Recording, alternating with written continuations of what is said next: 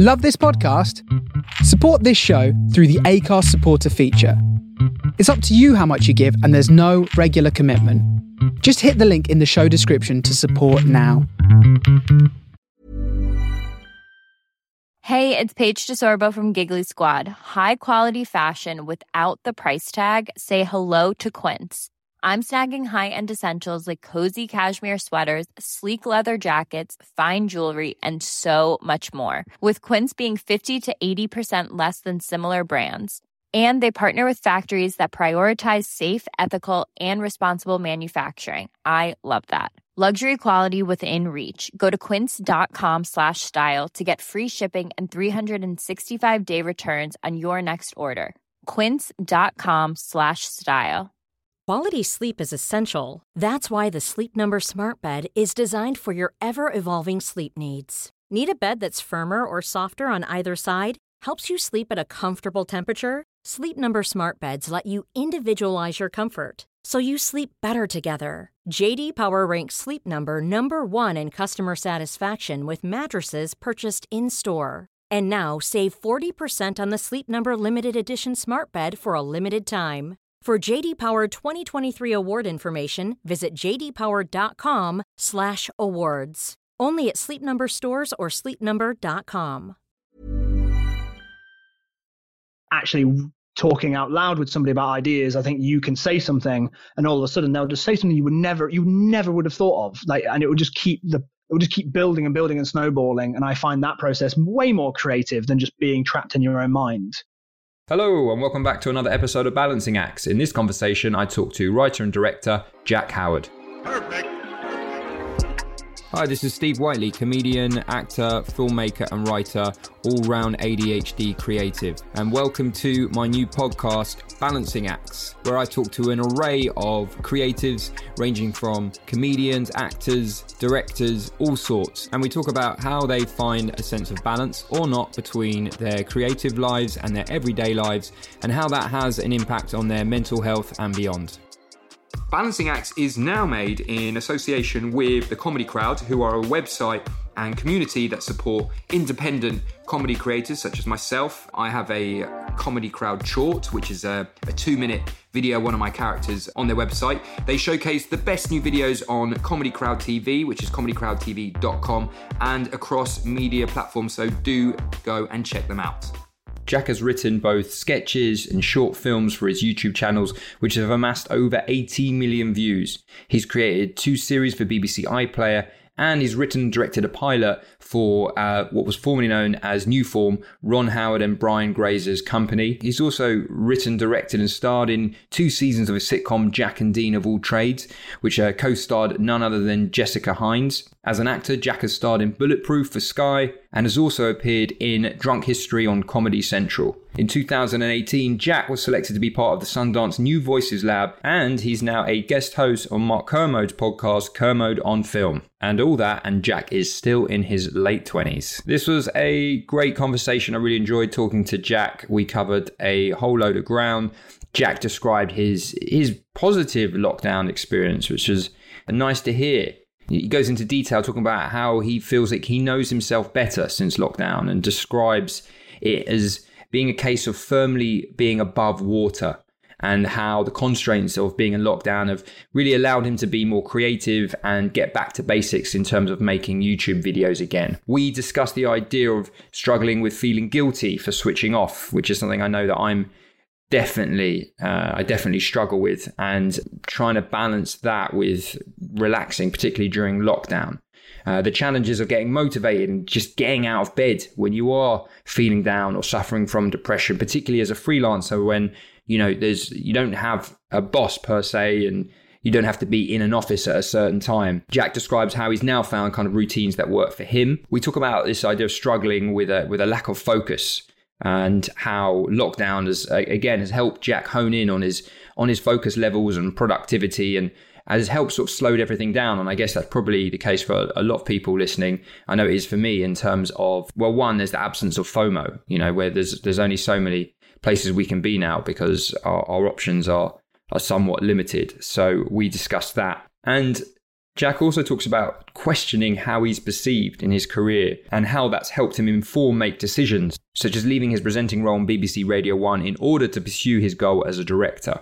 We discussed the transition from writing and directing short form to longer form content and why creating online content is such a great training ground uh, if you are a writer and director. We also talk about the idea of not waiting for permission to become a writer or director and just go out, make something, and then essentially you are a writer and director or writer or director, whatever you know you're you're pursuing. We also talk about his relationship with his cinematographer, Kieran O'Brien, and his dynamic and working relationship with his comedy partner, Dean. They've got their, uh, obviously, their YouTube channel, Jack and Dean, and he describes how they have different perspectives and ideas and points of view and how that really benefits their work and the projects that they, they collaborate on together. Jack dives in deep, breaking down what it was like directing experienced actors such as Jessica Hynes on uh, Jack and Dean of All Trades, and how he dealt with questions over the script from Jess, and what a great learning curve that was in terms of.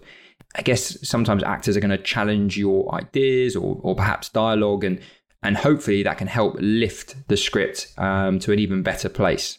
We talk about the conflict of wanting to relax and also, you know, the need to be proactive and Jack describes himself as a lazy person who forces himself to do stuff. Jack also describes the fear of, of not progressing in his career and trying to come to terms with the snakes and ladders aspect of, of the entertainment industry. He explains the responsibility of having an online audience and how it's affected his mental health, and how pivoting to make content that reflects Jack's passions, such as film and cinema, have had an impact on his views, but have also ultimately made him more content as a creator. We talk about our shared love for solo cinema trips, why being present with his thoughts, both positive and negative, has been a breakthrough for Jack. We talk about his love for ASMR and loads more. So I think you're going to really enjoy this one, particularly if you're in a sort of if you're creating online content or if you're a writer, director, or you're aspiring writer director, then this is a great conversation to listen to. And obviously, if you're a fan of Jack and Dean or Jack, then um, you're going to love this one.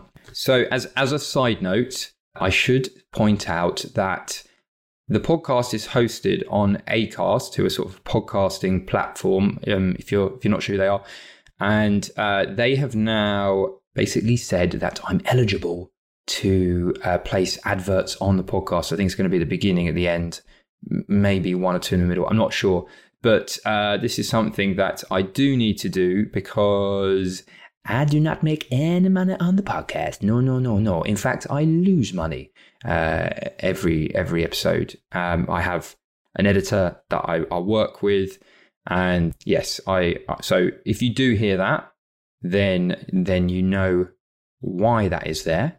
It's it's there in order to really, hopefully, get to a point where it's going to at least cover the costs of making the podcast uh, we shall see. And as always, if you enjoy the podcast, please do rate and review it on Apple. It really does help.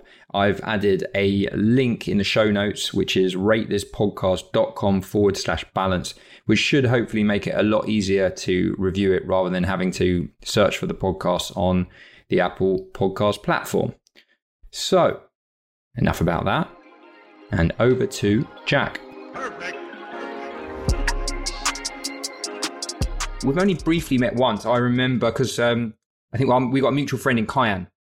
And I think right. that's how that's how it came up in conversation because I was working I was working on a project in that building uh, that Color TV were working in.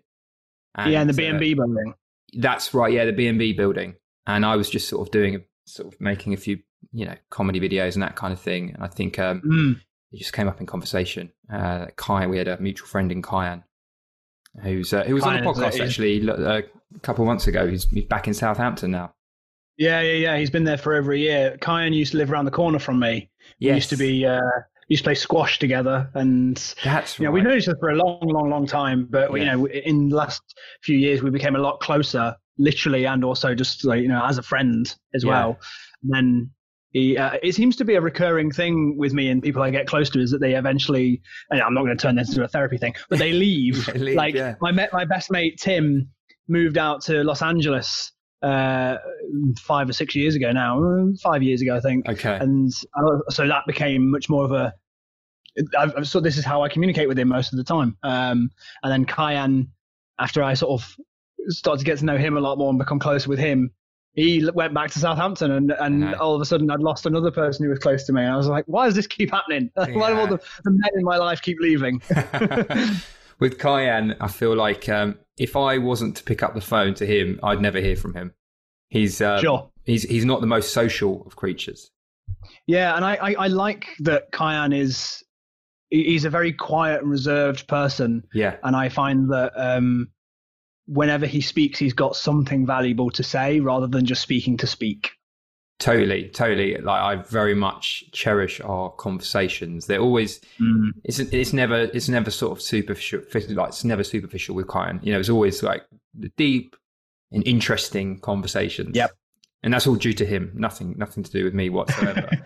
um, but yeah, so um, yeah, always like to put in the connection, connect the dots, and obviously we share an agent. We share an agent. Yeah. How long have you been with Matthew? Not long, actually. Only only signed with him, I think, in uh, November last year. You've been with him for mm-hmm. a while, haven't you? Yeah, since 2013. Yeah. Wow, long time. Yeah. So he's my first and only ever agent. Um, okay. So when he was independent, and it was because um, I just moved down to London and I'd made my first web series, which was called Project Library, which Kyan is in. Okay. Um, and I made it with my best friend Tim, who I just mentioned. What a coincidence! Okay. Uh, and uh, for some reason, God knows why, Ricky Gervais follows me on Twitter, and um, Matthew used to be Ricky's manager. And right, yeah. I, when I, I DM'd Ricky and said, "Do you want to be? Do you want a cameo in this in this show that I've made?" Because I have you know, I, I've I've gotten a bit more reserved as I've gotten older. But when I was younger, I definitely had no problem being like, "I'll just ask." What's yeah, the arm? And I, I just would do that. And so I just DM'd Gervais and asked him if he wanted to cameo in this thing. I love and that. he was very polite and kind and um, just sent me Matthew's email. And I, I, messaged Matthew, and Matthew very politely said, No fucking way.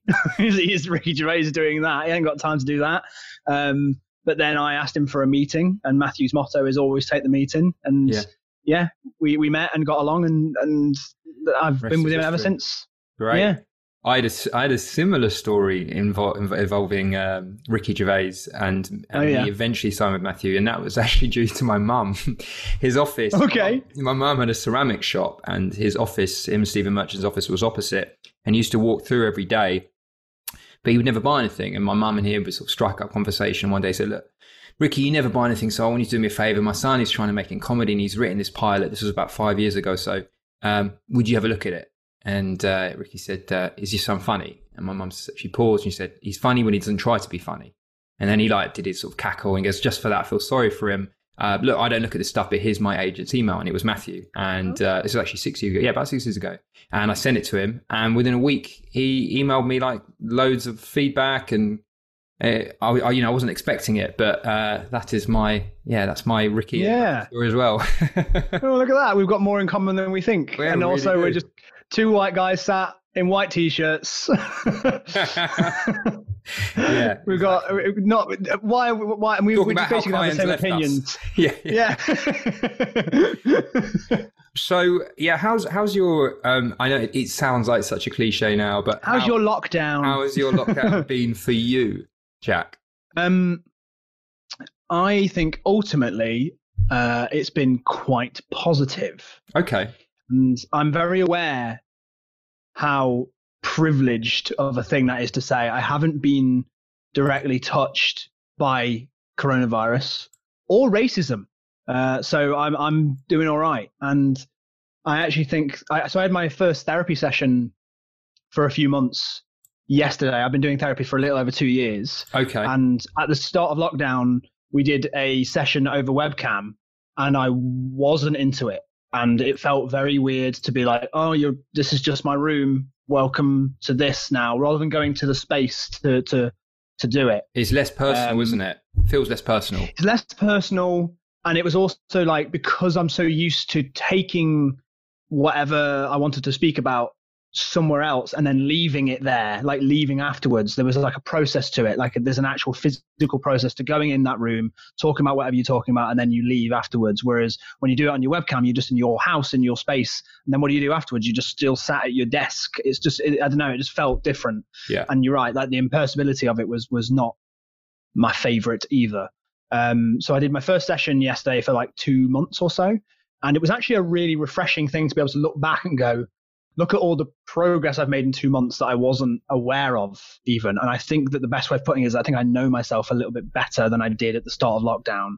And I'm feeling much more like I, I describe like my sort of depression and all the rest of it as like being underwater, and that I've noticed in the last few months that my head has been quite firmly above. I'm not coming up for for air and then going back under. I'm actually firmly above the water, and being under these constraints as well has allowed me to be creative, to sort of in the restrictions to to think what can I achieve in this time uh, rather than which is I've been feeling a lot of pressure for the last year or two, maybe even a bit more, to try and like join that rat race and and to progress quickly and to mm. to try and achieve the thing that I want, which is ultimately to be a director mm-hmm. and to sort of meet the right people and, and find the right projects and to do the right thing. And lockdown has made that impossible. So mm. I've gone okay, back to back to basics. So I'll start making YouTube stuff again. And it's been really, really fun. And actually that's that sort of coincided with my mental health is that I don't think I was making YouTube stuff when I was feeling really bad because I didn't want to. I didn't think my voice was worthwhile and all the rest of it. And Actually, it's sort of been this weird sort of synchronization of my mental health getting better and also feeling more creative again. That's fantastic. So that sounds like a really, yeah, you've had a really positive experience, and uh, I can really relate to that. This, you know, when you are going through periods of, um, yeah, where you're struggling with mental health, it's really it can be really challenging where you're then trying to be productive and be creative. It can almost be like a vicious circle sometimes because you know that has a knock-on effect on your productivity, and then you can sort of give yourself a guilt trip and a hard time for not being as productive as you should be. Combined with, I know a lot of people have been doing that. Yeah, yeah. So um, yeah, particularly during this time, it's it, it can be. Um, it's difficult to know, isn't it? Difficult to navigate through, particularly because um, well, we haven't gone through it before, anything like this, obviously. Yeah. So um, yeah, it's sort of I guess it's been a, an interesting. Experience. I think that's the thing as well. I don't I don't want my sum, summary of that to be like, oh, he's been doing fine. Like you know, I think I, I ultimately think it's been positive, but there have been days where I've been like, no, I'm I'm not doing anything. I'm and struggling as well to go. All I want to do is go and watch a movie, but I can't. I shouldn't because it's 1 p.m. I shouldn't. I should do some stuff yeah. first, and then I should reward myself. When actually everything's topsy turvy. So hmm. it's just about finding this new way of working and allowing yourself like I, I recently was doing some editing for somebody and the, the day felt mental. So I was like, no, I'm going to go and switch off. And then I just worked in the evening and there was no, what, what's, I mean, what's the problem with that? But actually mm. at first I was like, no, it's the day I should be working when everyone's, you know, telling you you should. But I think it's just been about finding a rhythm and it's taken a while and it's still not perfect, obviously. Like yesterday, I was overwhelmed and just closed the laptop and went and read for a bit and just let myself just sort of feel all the things I was feeling about what was going on in the world. Um, and sometimes depression lurks out of its cave and takes over for a day and is like, all right, I'm going to need to just exist here for a bit. Yeah. Um, but yeah, how, how have how have you been handling it? Very similar, very similarly to to what you've just uh, said, actually. And I think one of the big I think one of the big learning curves for me is being allowing myself to be okay with not being okay and mm-hmm. and again just sort of submitting to you know if I'm not feeling productive what I usually do is I just push through I'll just sort of in front of my laptop and you just try and push through and in, it doesn't and I, you know I'm coming to the realization it doesn't work particularly if you're doing creative particularly comedy um, it should be an enjoyable experience and so if it becomes sort of this, thing, oh, gritted teeth, I don't think, I don't know how healthy that is. And I, and I don't know if you're going to do your best work yeah. either. So I've also, I also think that we've been told over and over again to, we've been told like that writing is, is a job. You get up and you, you, you push through and you do what you can. You uh, allocate time to it. I think mm. we've been told that many, many times. And also because creativity is so abstract that we're all looking for a routine of how to make it work for ourselves. And we look to people that we admire and we try and emulate their processes. And actually, it doesn't matter. Like the process is, is, is however you feel most comfortable creating. And there is an external and an internal pressure to show up and to do it, Hmm. even if you feel like you, yeah, you say gritted teeth and pushing through it. And I become like tunnel visioned to like, no, you need to achieve this before you can do anything else. And yeah, I don't think it works either. No, it's like a fine balance, isn't it? Because there's that saying where, you know, the pros show up and they do it every day. And you can't just sit there and wait for inspiration to hit. There's there is part of that. So I guess it's finding like a middle ground, you know, a balance between the two, uh, and yeah, fi- figuring out a way to navigate through it that works for you. We did you have a very um, did you have a sort of a specific schedule or structure to your day prior to Corona and um, lockdown? No, not at all. Oh, Like, really? I, I've not at all. Yeah, I, I've, I actually think that the limitations and the slowing down of life since lockdown Yeah. has actually been really good for me because I think the the the the widespread canvas of you can do whatever you want with your day. You can go here, you can go to have a meeting over there, you can then dash over here, and you can be dashing all over London to try and get some. And it makes you feel like you're being productive because Mhm. you're constantly moving. When actually, I don't think I was getting any more done. Really, I think I was moving more, um, and but I don't think that meant I was more productive than I have been in this time. I actually think that the reason why this has felt more positive to me is because I've actually been able to sort of take it step by step and be able to go, what can I achieve rather than what do I think I should achieve? So mm. yeah, before this, I was I was starting to feel a little bit better in terms of I was exercising multiple times a week and trying to find like balance in terms of that. But I was also like in a quite a bad place pre-lockdown. So like just getting out of bed was becoming a little bit of a struggle. Like just like the idea of I was having to sort of pep pep talk myself to sort of now you get out of bed, get out of bed, get out of bed. Like I was having to do that type of stuff. And because I'm a freelance person, um, there was no external pressures. There was Mm. nobody waiting for me to turn up to work. There was there was nothing like that. It was just all on my own shoulders. And that was quite hard to find a routine, especially when you don't in those moments feel too worthwhile. You don't feel like, well, it's not what's worth it's not worth showing up because who cares? Um, and so sometimes I'd crave external um, pressures to sort of force me into a routine. But actually, um, I found that because of the lockdown situation, I've been able to find personal routines that I, even if it is just eating and then washing up afterwards and just taking a little break away from stuff because you can't order in food anymore. Like I can't, I can't carry on and power through and then order a, you know, a pizza or something and then just carry on. I have to pause, move away, and go and do something. Just even that has become a routine that I I've started to appreciate a lot because it gives me just a moment to just sort of come out of it a little bit and and take some to take some time away. Um, but yeah, I've never been a routine person. Have you? I've I've talked about this on the podcast before. It's something that I've become uh, more accustomed to as of late.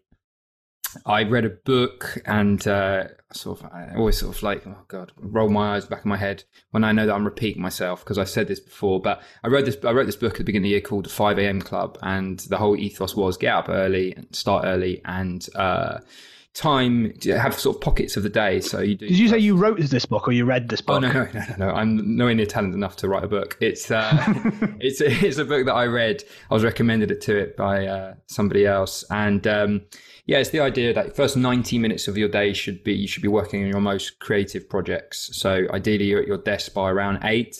I'm by the way, I have not stuck to this over the last month or Sure. so. Completely fallen off the wagon and then you have 10 minute breaks hour 10 minute breaks and what i would use what i used to do in i still you know i'm guilty of sometimes is jumping from project to project and so i might be working on something and then suddenly i'm answering an email and so Yeah. there is a real lack of focus there and i don't think it's i don't think it's good for your mental health well it wasn't good for mine because i'm just it's almost like i'm Sounds very familiar to me. Right. Yes. It's it's- it's almost like being addicted to adrenaline. That's what I'm. That's what anyway. That was what my therapist said. Literally just Mhm. regurgitating what she said.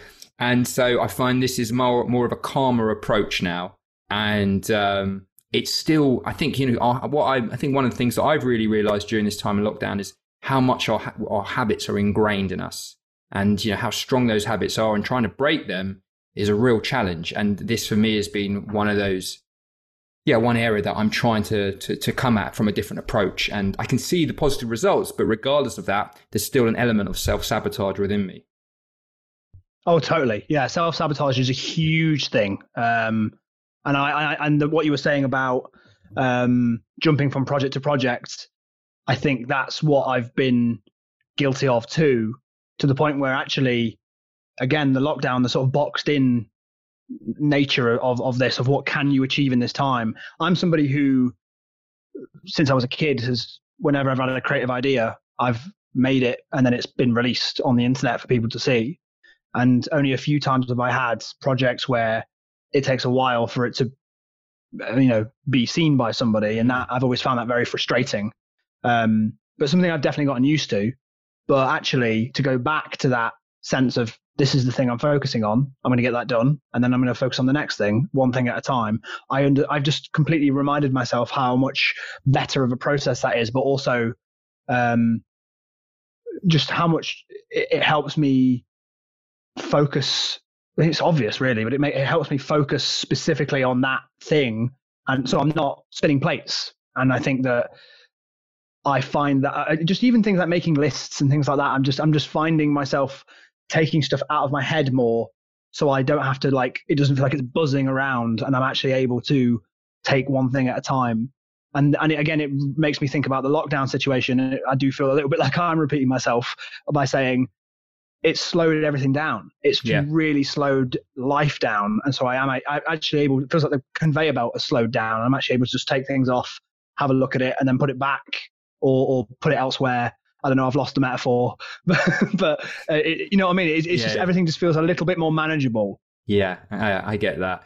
Do you think it's also part of the challenge is being, uh, I guess, um, again, I've used this phrase before, but being a multi hyphenate you know you're an actor writer yeah. and director so you're, you're, you're spinning lots of plates not just mm-hmm. um, in terms of different projects that you're working on but within those projects you also are you're wearing lots of hats aren't you mm-hmm. which in itself yeah. can be quite um, yeah that's it's a challenge isn't it it is and and it's also I know that I want to focus mainly like I know my ultimate goal is to be like if I was to knock down those hyphens, mm. I want to ultimately be director. Has that always been the goal from the off? I think it has, yeah. Um, I think about my mom. Uh, my mom told me a story once about her. She was like in ASDA or something, and yeah. I was finishing school, and somebody said like, "So what's Jack going to do when he's when he's finished school?" she was like, "Oh, he wants to be a film director."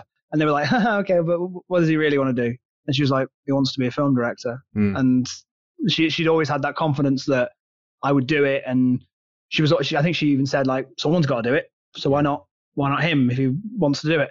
Um, so I think it always has been, it always has been the, the ultimate goal. And to get there, I've always been quite, um, specific about what I do and, and how I'm seen. And that's something I've been really like, I've struggled with for, for a few years is like, if I do this thing, are people going to struggle struggle to see me as a as a film director yeah. if I'm a presenter for Radio One. Right. You know what I mean?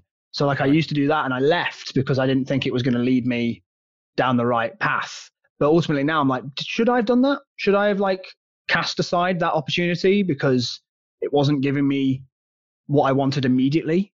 But it's it's one of those things where I, I think about the people I admire and what they do and how they get to where they want to go. And I don't see them as radio presenters because they didn't do that. You know what yeah, I mean? Whereas actually yeah. nowadays, there's someone like Donald Glover, and I know he's an anomaly. Like not everybody can be like him, mm. but he is a, a comedian, a writer, an actor, a director, cool. a musician. You know what I mean? Like a stand-up comedian. He's done everything, and I actually think that it's more modern these days for people to express themselves through the medium of which it makes most sense.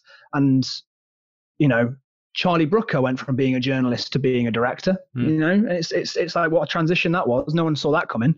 But um, yeah, I think that it's it's to me everything I do is if I'm interested in it, I'll definitely take a stab at it, and I ultimately try and approach everything as well. I'm going to do that in order to get to that thing. So if I have to write my own scripts right now because nobody's going to come to me and go, "We want Jack Howard to direct this," because that's not going to happen. But I'll absolutely like keep coming up with my own ideas and collaborating with other people to write stuff so that hopefully one day somebody will come to me and go, I think you'd be good to direct this. That's that's ultimately the goal. Yeah, yeah. And have you found sort of the transition from having historically gone from making short form short form content, which obviously you still do as well, but now moving yep. into more of a longer form uh, medium? Ha- has that come? Has that sort of uh, had its own challenges along the way to transition into that sort of mode of being in terms of okay so let's say traditionally as a director the thing is that as you were saying we're in modern times there isn't necessarily a, tradi- a traditional route but let's say for filmmaking it might be you make x amount of short films you submit to short film festivals and that is how you might um, earn your stock as a as a film director whereas you have gone mm-hmm. from the youtube world have you found that a challenge in terms of establishing yourself now? It's like, look, I'm a I'm a writer director, and I, I want to start directing. I want to be directing more long form projects. Totally, yeah. Like there's a, there's a there's multiple reasons why it's challenging. Um, one of which is because of how I how I am transitioning from from one thing to another, and yeah. and the other is how people view me. Um, yeah, which I can't help. But um, so writing longer form stuff um, has definitely pre- presented its own challenges and all the rest of it. Because uh, telling stories through short form, I'm pretty good at it now, and I know how to establish character and narrative and get it uh, and to explore it in five minutes and yeah. and to do it well yeah. and to leave it on a punch, whether that be the funniest thing or whether it to be leave it on a poignant moment or, or whatever. I know I know how to do that, and it's quite not easy for me, but it's certainly like a muscle I can flex quite easily. And um, going from that type of storytelling to writing uh, half hour comedies or even feature films, like it's just a different set of like rules. Uh, so you're just playing in a different in a different sandbox. So learning about that has been exciting and challenging, um, and it takes time the way that anything does but also I've had a couple of um, opportunities to go into uh, meetings to to potentially direct for upcoming shows for quite well known broadcasters, and there's always a thing that comes up of do you think you'll be able? Do you think you'll be like ready? Do you think you'll be able to handle it? And I'm like, yes. Like, like actually yeah. being on set and directing for what I've done is no different to to it just happened to have ended up online whereas what you're talking about is ending up on telly but because i haven't got a television credit you know in in, in the traditional sense mm. you think the job is different but actually it's all the same stuff and actually being on your set where there's more people involved and i don't have to hyphenate my job as much I actually probably will find it easier. I mean, that's a luxury, isn't it? That, that, you know, I think the great thing about creating content on YouTube and other online platforms is it's such a great training ground, and you do wear so many hats because there mm. are budget restrictions, and so then you have to think on your feet and you, how you how you can approach um, decisions in a in a creative way. So taking on all those skills, when you then you're on this set and suddenly you're like, oh, I've got my own first AD, and what a second, yeah, I've got a third AD you know, then it's kind of like, oh, I can literally just focus on directing. Yeah, yeah, and and and being able to sort of concentrate on the the minutia, which I think is actually where the directing shines, yeah. rather than like getting everything that you need just because time's you know against you.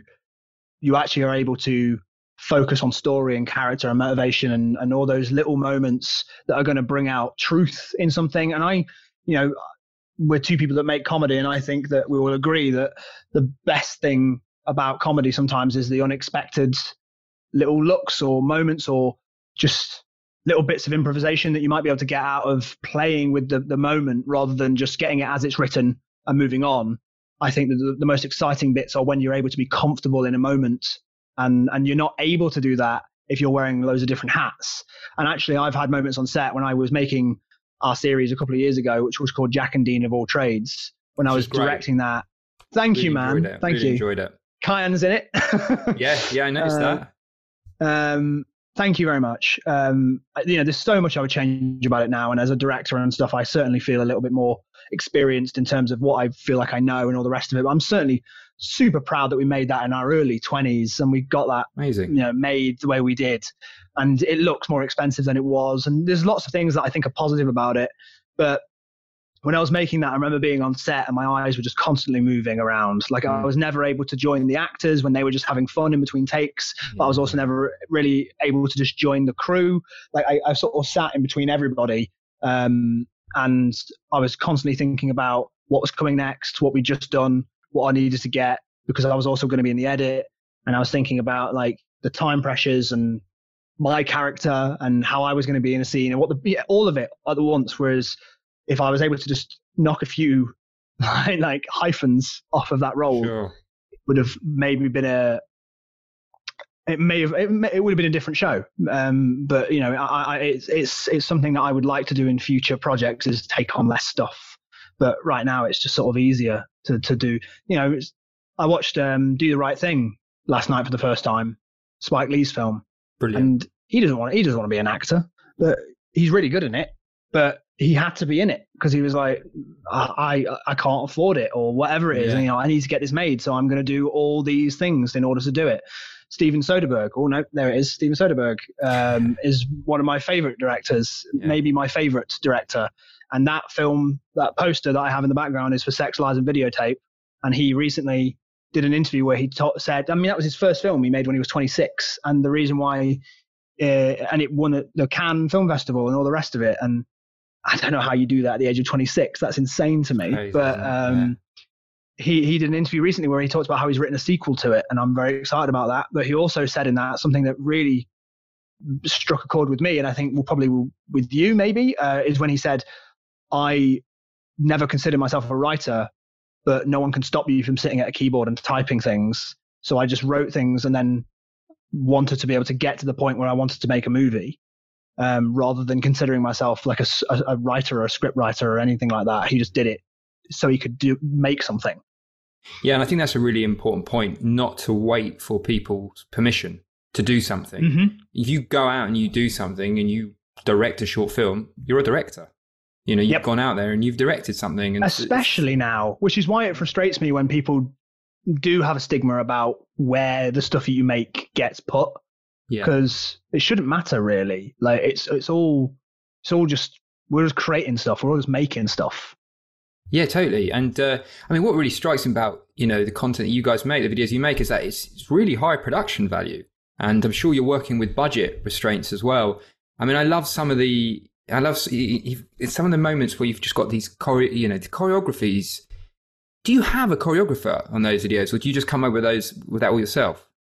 For for for for what? Sorry, so, for like. So uh, yeah, um, um, yeah. In the first episode of um of uh, Jack and Dean of all trades, when yeah. you uh, when you've got the baguette fight, yeah. Yeah, yeah, yeah, yeah. So we we had a fight choreographer for that. Yeah. You had a fight. Oh, um, did you? Um, okay.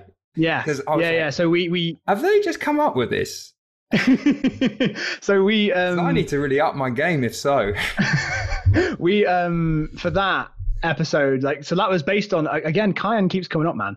Kyan and I, a few years ago, I say a few years ago. Actually, it was probably 2011 when we filmed it, and it probably came out in 2012. We made a great sketch called Violence Begets Violence. Okay. Which I, I, think he credits his dad with the amazing title, but it essentially is us coming back from the shops and then it turns into a samurai sword fight, but with baguettes. Uh, and it was the first time me and Kyan had properly worked together. And our DOP, Kieran O'Brien, um, who used to shoot for Kyan all the time and then became the YouTuber uh, DOP, who is brilliant and has really, really raised the game on not only my work, but so many other people's work in terms of facilitating a vision. Like the idea of, I want this to do this.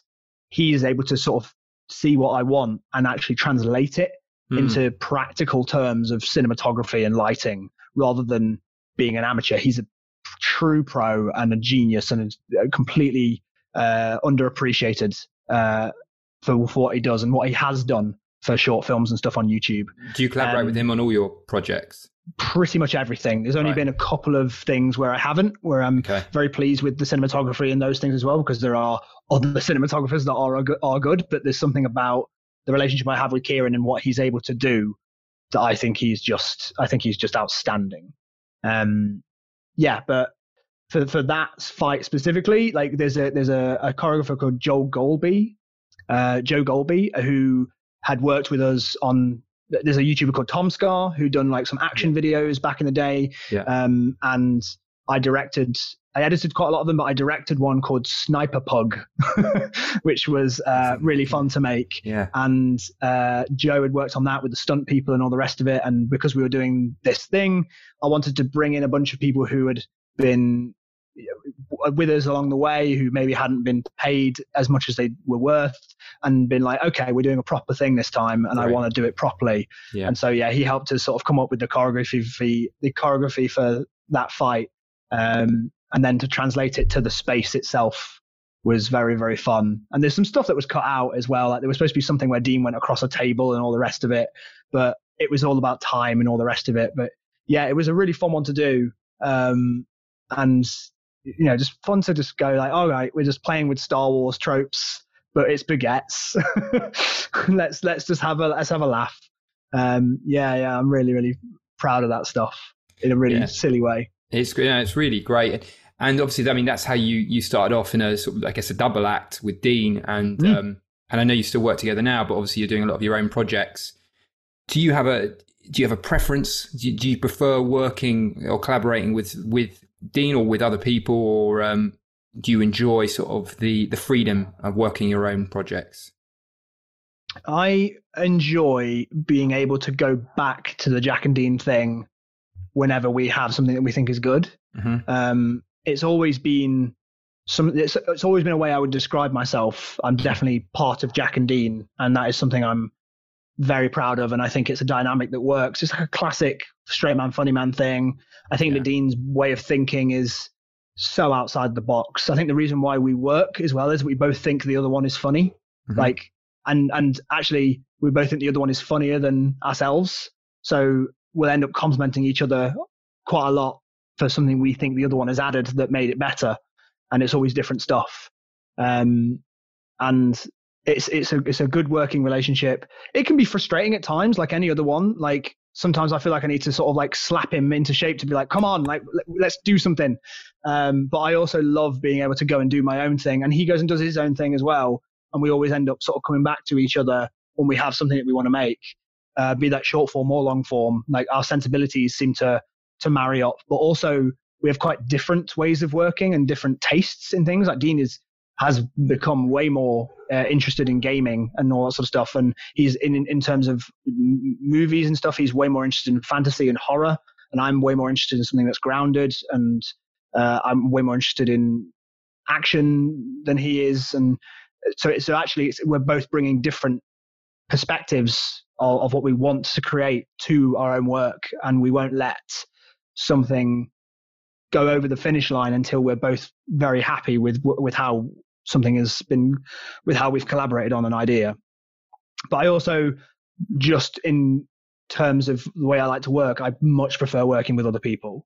I find writing alone incredibly lonely and it can trigger like depression and stuff in me and frustration and and I can I get in my own head and it gets quite cerebral and I don't like that space and it can make me quite tense. And actually talking out loud with somebody about ideas I think you can say something and all of a sudden they'll just say something you would never you never would have thought of. Like and it would just keep the it would just keep building and building and snowballing. And I find that process way more creative than just being trapped in your own mind. Perfect Hello, sorry to interrupt in the middle of this insightful conversation, which I'm enjoying, I'm sure, just as much as you are. But I need to give you guys a little reminder. Uh, if you like this uh, conversation, this episode, if you like balancing acts in general, then please do subscribe to us, rate and review us because it makes the world of difference. And the more reviews we get, the more rates we get, the more people can discover the podcast and we can make it go viral, whatever that means. Okay, back to the chat. I do prefer sitting alone and typing where no one can watch based on all the stuff we've said. But then after that, I want to go, let's have another conversation so I can go back to the typing again. Um, but that's not the luxury you have all the time because you, you can't always, you know, I expect people to come and work on your ideas, especially for free and all the rest of it. But I certainly prefer collaboration. And it's why I prefer directing to writing because you're on set with people and it's like a family dynamic and you're all funneling towards the same singular idea. Mm. And I love the, the, the process of like different um, people throwing in different ideas, and you get to be as a director the funnel that allows or the sieve or whatever the pr- correct metaphor will be to let the right ideas into whatever you're making and and catch all the ones that you don't think work.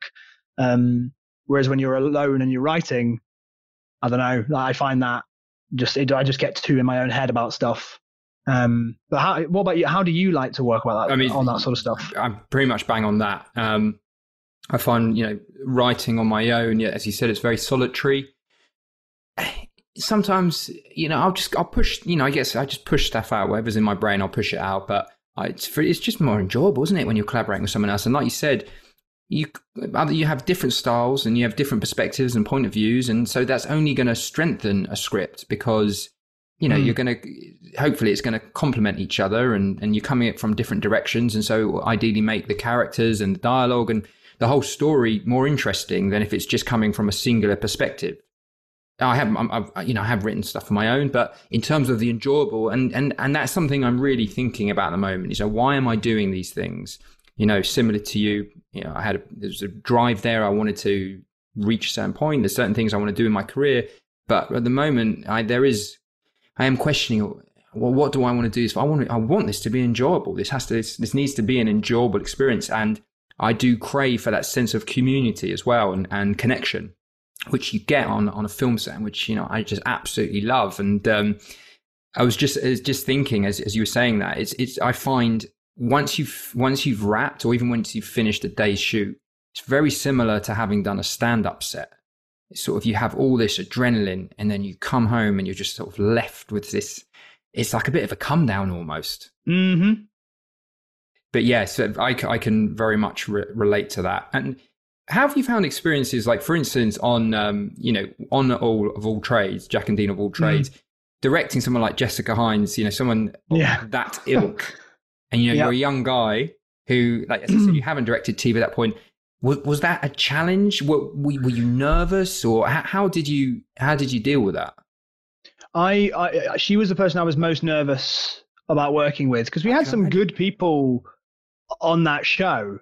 Like Alex uh, Lowe and, and Emily Joyce and uh, Jacob Anderson. But that was into the second series with Jacob, and we'd become mates, and so we had like a rapport and all the rest of it. But yeah, working with Jess, I didn't know she was going to show up on the first day, and I, I was like, really? honestly, I was still like, I hadn't spoken to her, which was not ideal.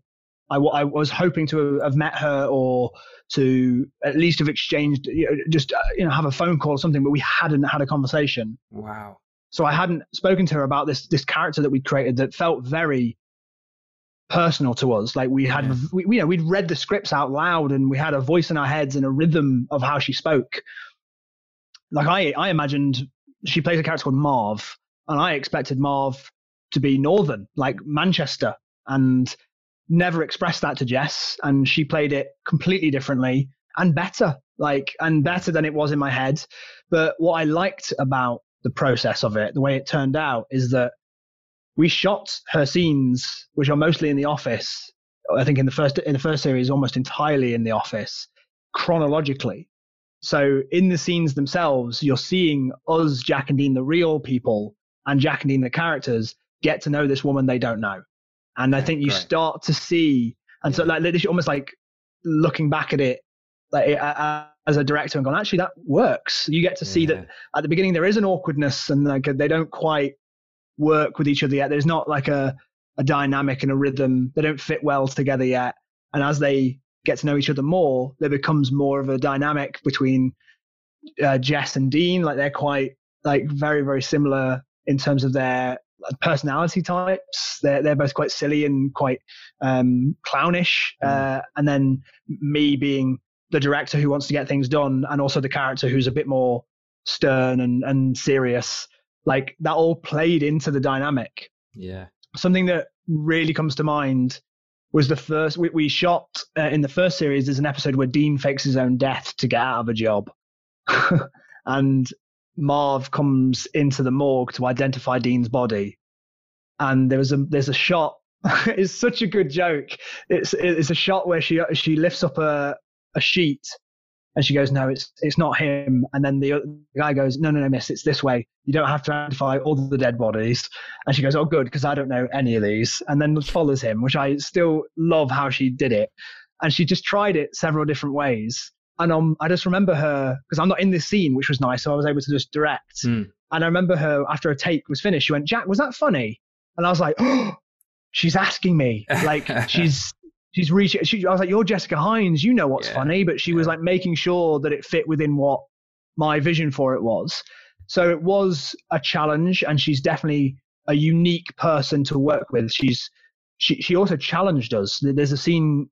Um, there's an episode where we are babysitters, and one of the jokes is that all babies look the same, and every time we say that, Dean says racist, and there was a, a bit of dialogue between me, Jess, and Dean where the language wasn't specific enough what the joke was, and she made it. She like stopped the the the the, the shoot to mm. for us to have a conversation about specifically what is the joke, mm-hmm. what are we saying, and we need to make sure that we're taking the piss out of the right thing and that the focus is on the right thing, so that we're not actually making an accidental racist joke.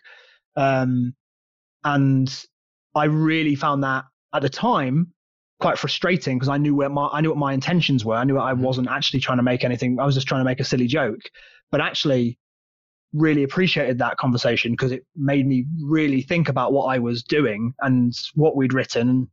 It yeah, it just helped. And she was a great teacher at, at that and at improvisation as well. And at being a young director, coming in and being like, "This is what I want. I need to get this thing for the edit, and then I know what the scene is." Mm-hmm. But actually, letting her just go, and she loves to go. Like letting her just play with it.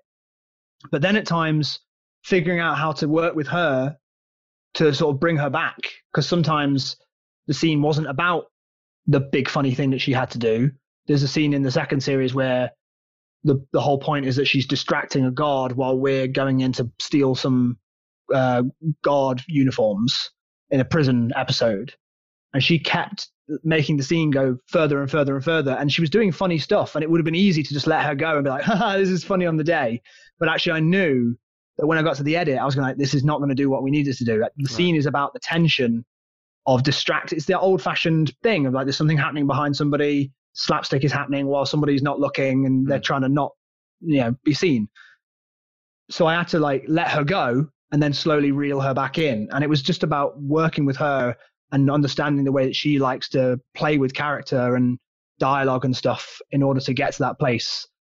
But uh, yeah, it was a pleasure, and I would love to do more with her. And yeah, it was definitely good training to to sort of work with somebody of that, someone who's that established, and also that um, confident with what they're what they're doing. And and when I asked her to do something she didn't like or didn't agree with, she wouldn't she wouldn't take it and she really? would have a conversation with me. Yeah, yeah, yeah. So there was moments where I would ask her to maybe be a bit too cartoony, and she'd be like, mm, that she like she'd like to always be in the reality of something, and that was really helpful as well. before, had you experienced that before? And no. in terms of previous, yeah. So usually when you are directing actors, they will pretty much do what's. Well, it was because before that it was mostly like friends or other people who had come right. from a similar background yeah. of just doing stuff on YouTube. So she yeah. was a proper actual actress yeah. who wanted to find the truth and the reality of everything, even if it was silly, which was a real like.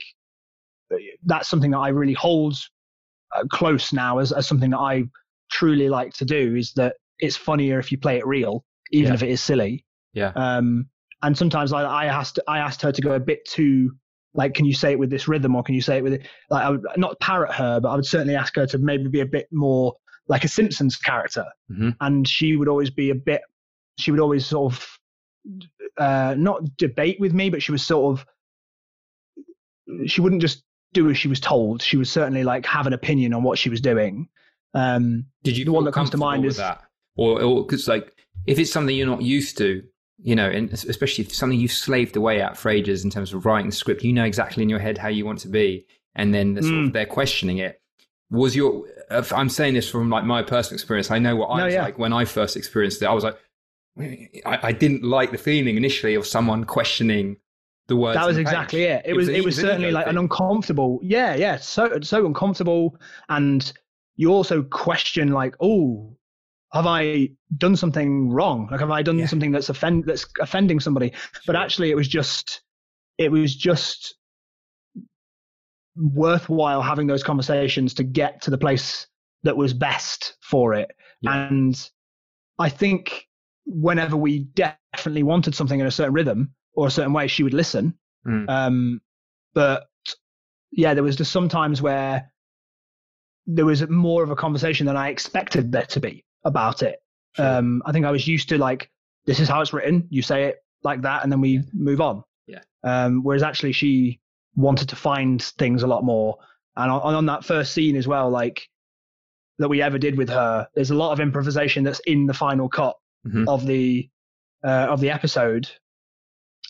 And I, I, we took that with us. And so in later Jack and Dean sketches now, there are moments when we're like, okay, there's a moment here where we can play with it and we can find something else. And actually, some of the funniest moments I think come out of that. Um, so yeah, I, I, as challenging as it was sometimes, and it wasn't like massively challenging. It's not like she was a diva or anything. She it was all coming from a really good creative place. Um, it was absolutely always for the best. Yeah, it's a great training ground, isn't it? To to sort of yeah. So you you know that now. And I was what, I was what 23, 24 when I when I was directing her. So wow. like it was what a great way of like coming into it. Yeah, yeah, fantastic. I I, I listened um, I, I, watched, I think it was one of your, your latest videos, and you basically in in the uh, post of "Have I the Answers?" The title, the videos are "Have I the Answers?" Sure, yeah, yeah, yeah. And you're talking about something that I really, really, really resonated with me is basically you say that naturally you're a lazy person who forces yourself to do stuff, and I can yep. really relate that. But for somebody that considers themselves to be lazy, you've got like an incredible output. Have you is, is your, have you always had that drive, or has it been sort of like going back to this sort of where you say you're lazy? Is it is it sort of like a you're sort of buying heads with yourself, where part of you just wants to just do sweet FA, and the other part's like, no, we must do this now. That that sounds about right. Like I, I think that there is a, a conflict within myself that most days wants to just get up and potter about and do my own thing and be like, oh shit, I've got to do that thing, I suppose. But actually, there are some days where I wake up so motivated, or even in the middle of the night. Sometimes I'm like, why now? Like, yeah. Uh, where I like want to sit and write something and or, or whatever. And and I I also I, even when I'm hanging out with friends and stuff, I'm just constantly there's a little bit of me that's like switched on. So if somebody says something funny or interesting, I'll always like just secretly note it down. I don't know if that's like a thing that you do, but I'm oh, certainly like all the time. Yeah, yeah. on constantly just like it's, there's always just like it's never off. It's always just slightly, you know, it's it's it's on the green sometimes. Yeah. Um, I love a voice note. Yeah. Always. yeah, I've got a few of those. I've got a few of those that I haven't even listened back to. I'm like, I'm oh, going to note this great. down. It's. I did that. I did one. I think it was during lockdown. Just sort of, you know, the boredom was at peak, uh, peak mm-hmm. levels, and so I just sort of scrolling through voice notes for the last five years 99% of it was utter rubbish. I had no idea yep. what the hell was going through my brain at that time. But every now and then you come across something like, oh, actually, that could work for that project. Oh, yeah. Yeah, yeah, yeah. And I, have got like a notes folder that's been on there for probably a six or seven years, probably a bit more than that, since I was at uni, right. where like there's things I remember noting down at uh, uh, specific locations when I was in Lincoln. Yeah. And I can remember noting them down. And then you just scroll and scroll and scroll and scroll and scroll and scroll. And there's just, it's just any little idea that I have because then if I'm in a situation where I'm like, what could happen here? I can just go into that notes and see if something fits. Yeah. Um, but to answer your question about, yeah, I, I do think that uh, it's quite, I am able to look at the things that I've done and be very proud of what we've achieved in the small amount of time that we've got. I think what I'm conscious of, I'm very conscious of the fact that I don't want to have peaked in my mid 20s I want to be constantly progressing to the next thing. I want to be constantly climbing a ladder. And I think for a while, I think when I was making that series, um, I thought that I was, you know, I moved from one thing to the next and I was just leaping and I, I just thought that, that would never end. And then I learned pretty quickly that's not how it goes. And so what I think I'm still coming to terms with and making peace with is that this industry is a game of snakes and ladders where you can go up at one point and then all of a sudden you'll be back down and you're going, hang on, haven't I done all this sort of stuff before?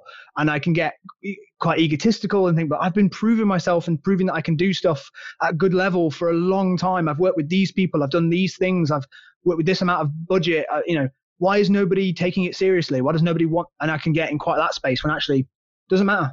That you you you just do what you do. You do what you're interested in, and if something works, it works, and if it doesn't, it doesn't. And if somebody's interested, they are. Doesn't mean you, no one owes you anything. So there's quite a battle happening constantly, yeah. and it comes out as I think I'm quite lazy who forces myself to do stuff. But because I've never done anything else, I've never, I've never had a quote unquote real job in yeah. terms of I've never had to. I've always done this. I've always been on YouTube since amazing. I was a kid. It is kind of insane, and it's like it's it is amazing, and and I mean we yeah it's something else I, I want to touch upon, but um yeah, I mean, going back to that, what you were saying, you know, you're waiting to this idea of trying to prove yourself, etc.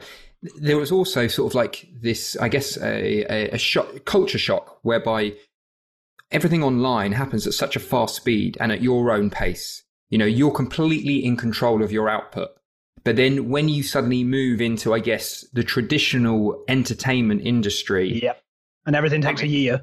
I mean, I couldn't believe it when I started getting more into that world just how slow the you know the decision making process is for someone like you who you know you're you're a motivated guy and you know you're you're in charge of your own destiny now suddenly to have to be waiting twiddling your thumbs mm. is a challenge and i think also part of the challenge is sort of this sort of fine balance between pushing and wanting to move ahead but also having a degree of um, sort of just being able to let go and and not be too um, too tight and too caught up in, in, in the outcome and like, oh, you know, what's going on with this project? When, I'm, I'm again, I'm talking from experience. I'm saying I know that's what I've no, been like, and it's only absolutely say, the same. Yeah, the last year where I've started to be like, okay, just uh, people tend to gravitate in a way to people who are sort of they have a sort of you know they're they're talented and they have a, a sort of a good you know strong output, but also have a this element of like I don't give a fuck attitude.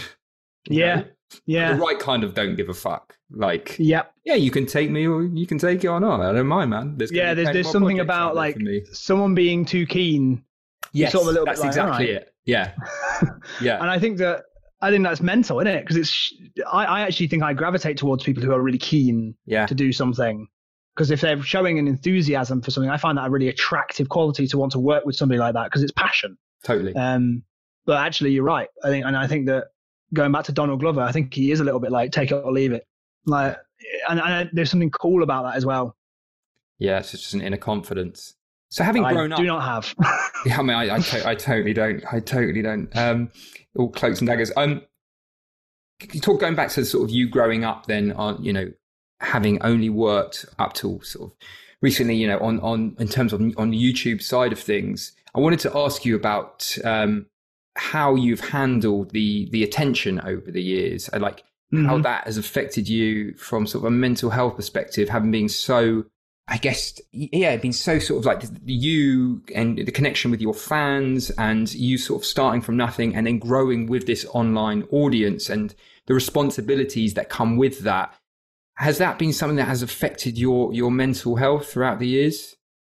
I think it has. And I think there's only been a few things that I've recently been able to express.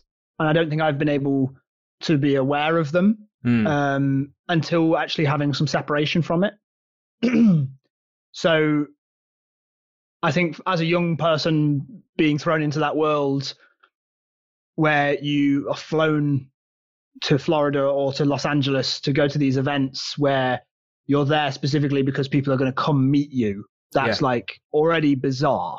Mm-hmm. And the way that I would describe it or had described it previously was that when people go like, you know, if you meet somebody and, and their friend doesn't know who you are, their friend will be like, are you famous? And my answer, my answer has always been depends who you ask and mm. depends what room I'm in. Mm. And because I can go to the, you know, an event here in the UK, which is called Summer in the City. I can go to that event and you know, a, a, large majority of people might know who I am, mm. but I can go out and nobody cares. Yeah. So that's kind of always been the way it's been. So I've never felt like a celebrity, mm-hmm. uh, particularly care about any of that stuff. But something that I think has affected my mental health is that being thrown into these situations where you meet people and then they're gone a minute or two later.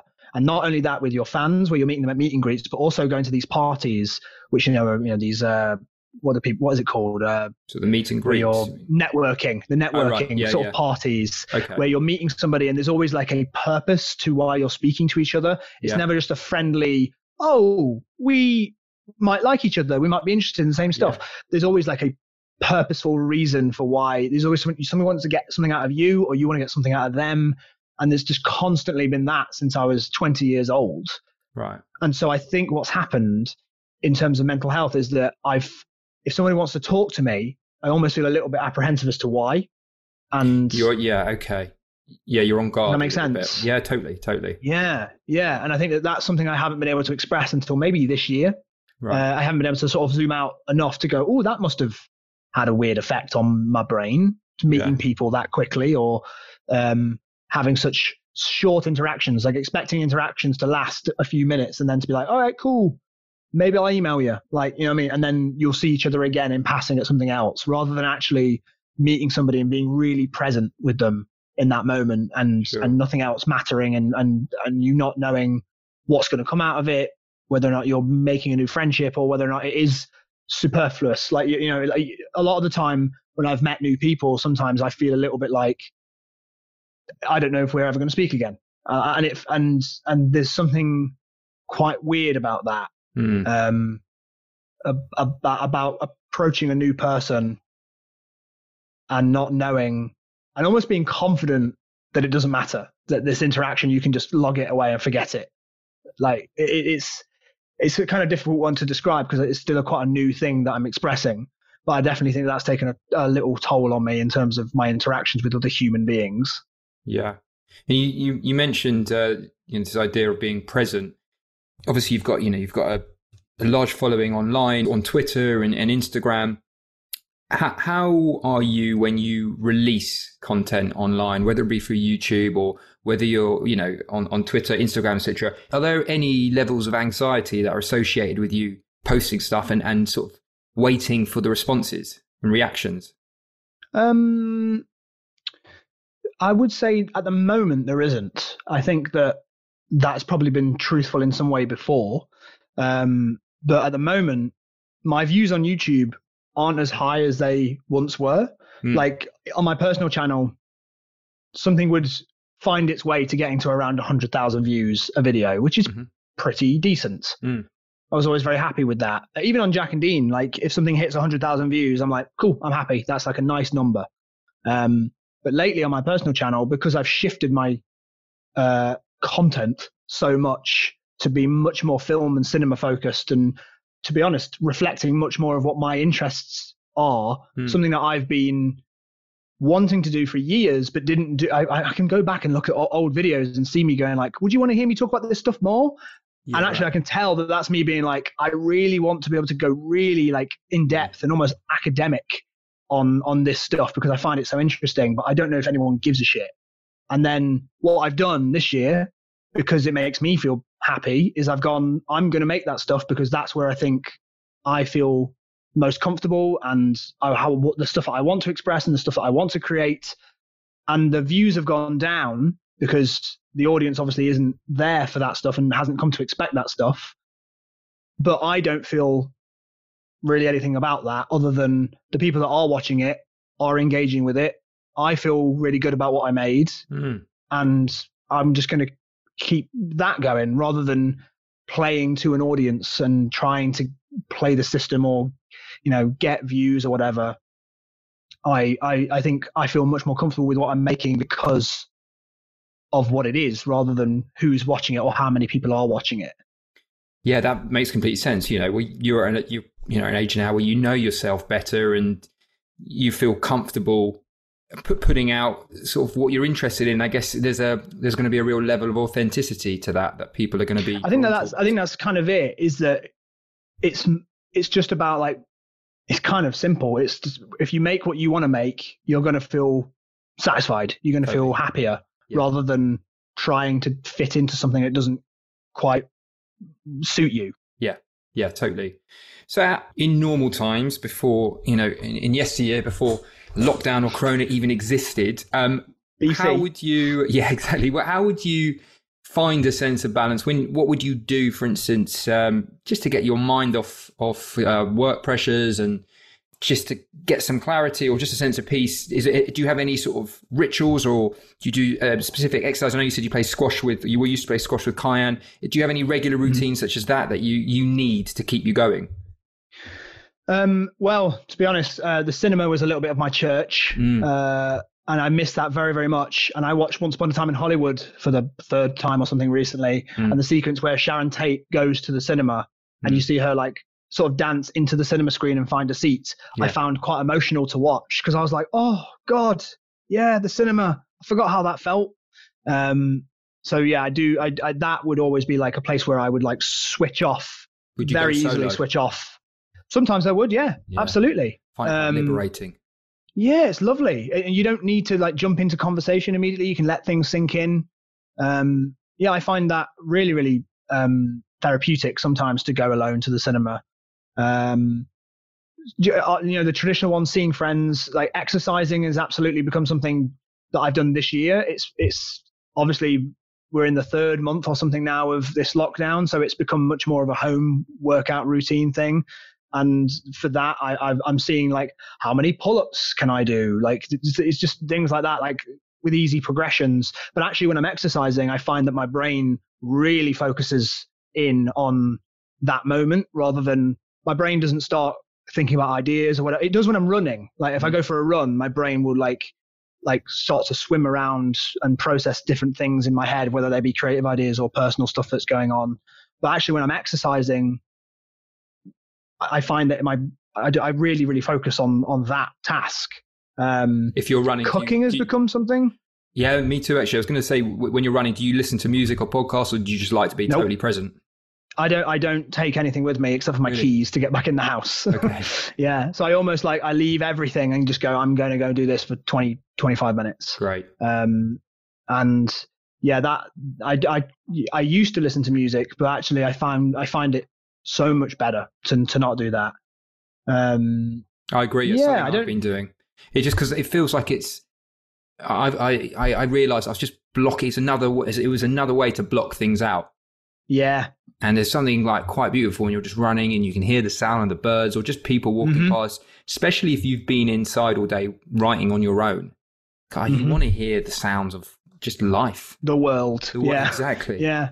I remember a teacher once saying to me, something about look up because a lot of the time, like we're obviously eye level or down, but actually t- pay attention to the way that the, the buildings are shaped at the top of, you know, above you and, and just mm. little things like that. Like you, we just don't pay attention to that stuff a lot more. And that's always stuck with me, just even the sentiment of it, um, of like just look around. Uh, and being present is, it seems to be a theme that's coming up quite a lot in this conversation is that that's become really, really important to me.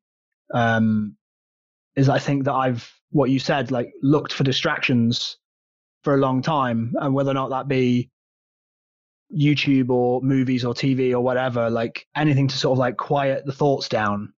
Sometimes is is just looking for an, a, a way to distract from that when actually being present with that stuff, whether it be negative or positive, obviously the scarier stuff is the negative stuff, but actually being with it, although uncomfortable, doesn't necessarily mean it's a bad thing to do. And actually to sit with that stuff has been really, really helpful. Um, so yeah, like I guess some form of meditation, but not traditionally. I certainly like, I have things that I listen to and certain people on YouTube. I'm very into ASMR. I don't know why, but like that has been a part of my life for a long time, and it's not. It's it's sort of one of those things that I'll have on if I'm in that if I'm in that sort of sort of mood, I'll actually just go and do mundane tasks. Like I'll have it on in my he- in my headphones mm. rather than using it to get to sleep. I'll have it on in my head and almost it almost soothes my head as I'm ironing or okay. you know washing the pots or something. Sure. So it's things like that that I I sort of use to sort of get out of my own my own you know like psyche sometimes. Sure. Sure. Okay. And um, to, to wrap things up, I'm going to ask you a question I ask all the guests on that come on the podcast. what does the idea of uh, and it's, we have touched upon this uh, throughout, but what, mm-hmm. what does the idea of balance mean to you or not? The idea of balance mean to me or not? Yeah, I, I would always sort of put that in just in case you go, I don't believe mm. in balance uh, because you know right. I think what balance doesn't mean is um, mm, I don't know. It's, it's a very very interesting thing to sort of try and define.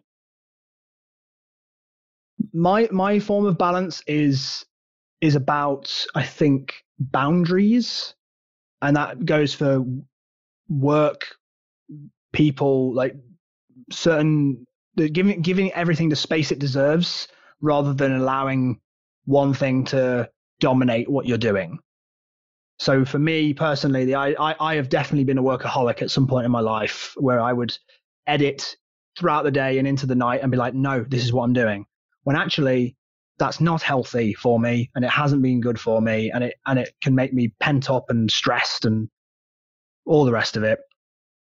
Um, so it's about knowing when to close the laptop, when to switch off, especially because I'm self employed and because I'm my own boss. It's about knowing when to get out of bed. It's about knowing when to go to bed. Um, it's about being able to listen to my own feelings and go, I want to go watch a movie at 1, 1 p.m. in the afternoon, and I'll make up for that time later as long as I'm not letting myself become a slob. It's okay to allow myself some rewards. And a part of it as well is you don't need to do one thing in order to reward yourself with another. It's that old mentality I have sometimes of you can have some time on the video game when you've done your homework. It's like, I'm not in fucking school anymore. I'm an adult who can make his own decisions and run his own life. So if I want to go and play a video game, I know that I'll do that for a certain amount of time and then I'll get bored and I'll want to go and do something else. But I will have scratched that itch. So I think it's just about listening to my own feelings and knowing what's best for me, not giving in to the the uh, you know, the, the, the the negative thoughts that want me to just stay in bed all day. And that'll be good. That's what you need right now. Just stay in bed all day. No, that's not helpful. But also, it's not the other side of it. It's not somebody going, you need to be working all the time. You need to be fast paced. You need to get this shit done. Otherwise, you're not worthwhile. It's absolutely listening to the the, the center uh, and allowing yourself to have whatever feels like what you need in that moment. That was really long winded, but that is kind that of great. a summation of it. Nailed it. Nailed it. All right, man. Well, look, thank you so much for coming on. It's been great speaking to you. Thank you so much for having me, man. Perfect. And there we have it. Jack Howard. Really enjoyed that conversation. Lots and lots of information there to take in.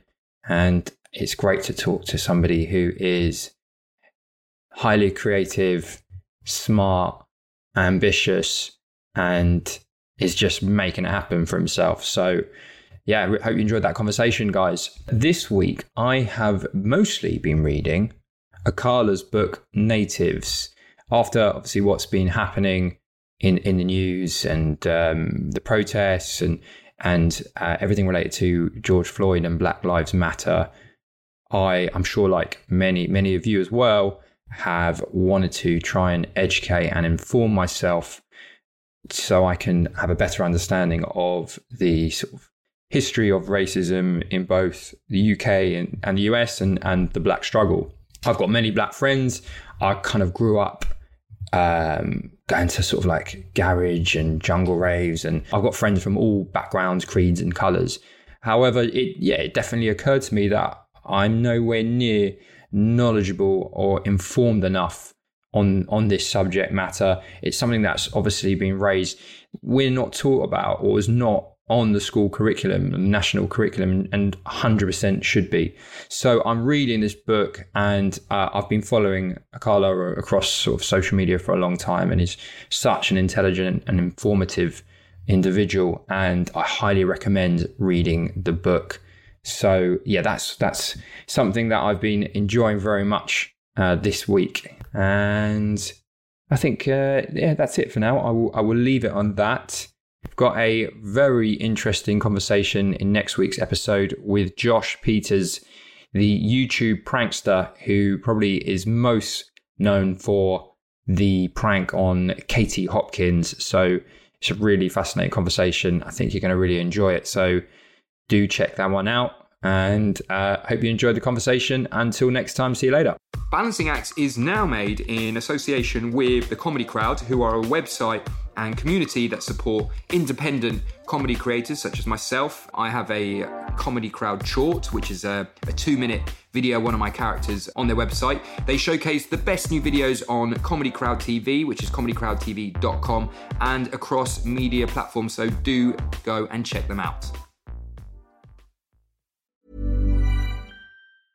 A lot can happen in three years, like a chatbot may be your new best friend. But what won't change? Needing health insurance. United Healthcare Tri Term Medical Plans, underwritten by Golden Rule Insurance Company, offer flexible, budget friendly coverage that lasts nearly three years in some states. Learn more at uhone.com. Mom deserves the best, and there's no better place to shop for Mother's Day than Whole Foods Market. They're your destination for unbeatable savings, from premium gifts to show stopping flowers and irresistible desserts. Start by saving 33% with Prime on all body care and candles. Then get a 15 stem bunch of tulips for just $9.99 each with Prime. Round out Mom's menu with festive rose, irresistible berry chantilly cake, and more special treats. Come celebrate Mother's Day at Whole Foods Market. Hey, it's Paige DeSorbo from Giggly Squad. High quality fashion without the price tag. Say hello to Quince. I'm snagging high-end essentials like cozy cashmere sweaters, sleek leather jackets, fine jewelry, and so much more. With Quince being 50 to 80% less than similar brands. And they partner with factories that prioritize safe, ethical, and responsible manufacturing. I love that. Luxury quality within reach. Go to quince.com slash style to get free shipping and 365 day returns on your next order. Quince.com slash style.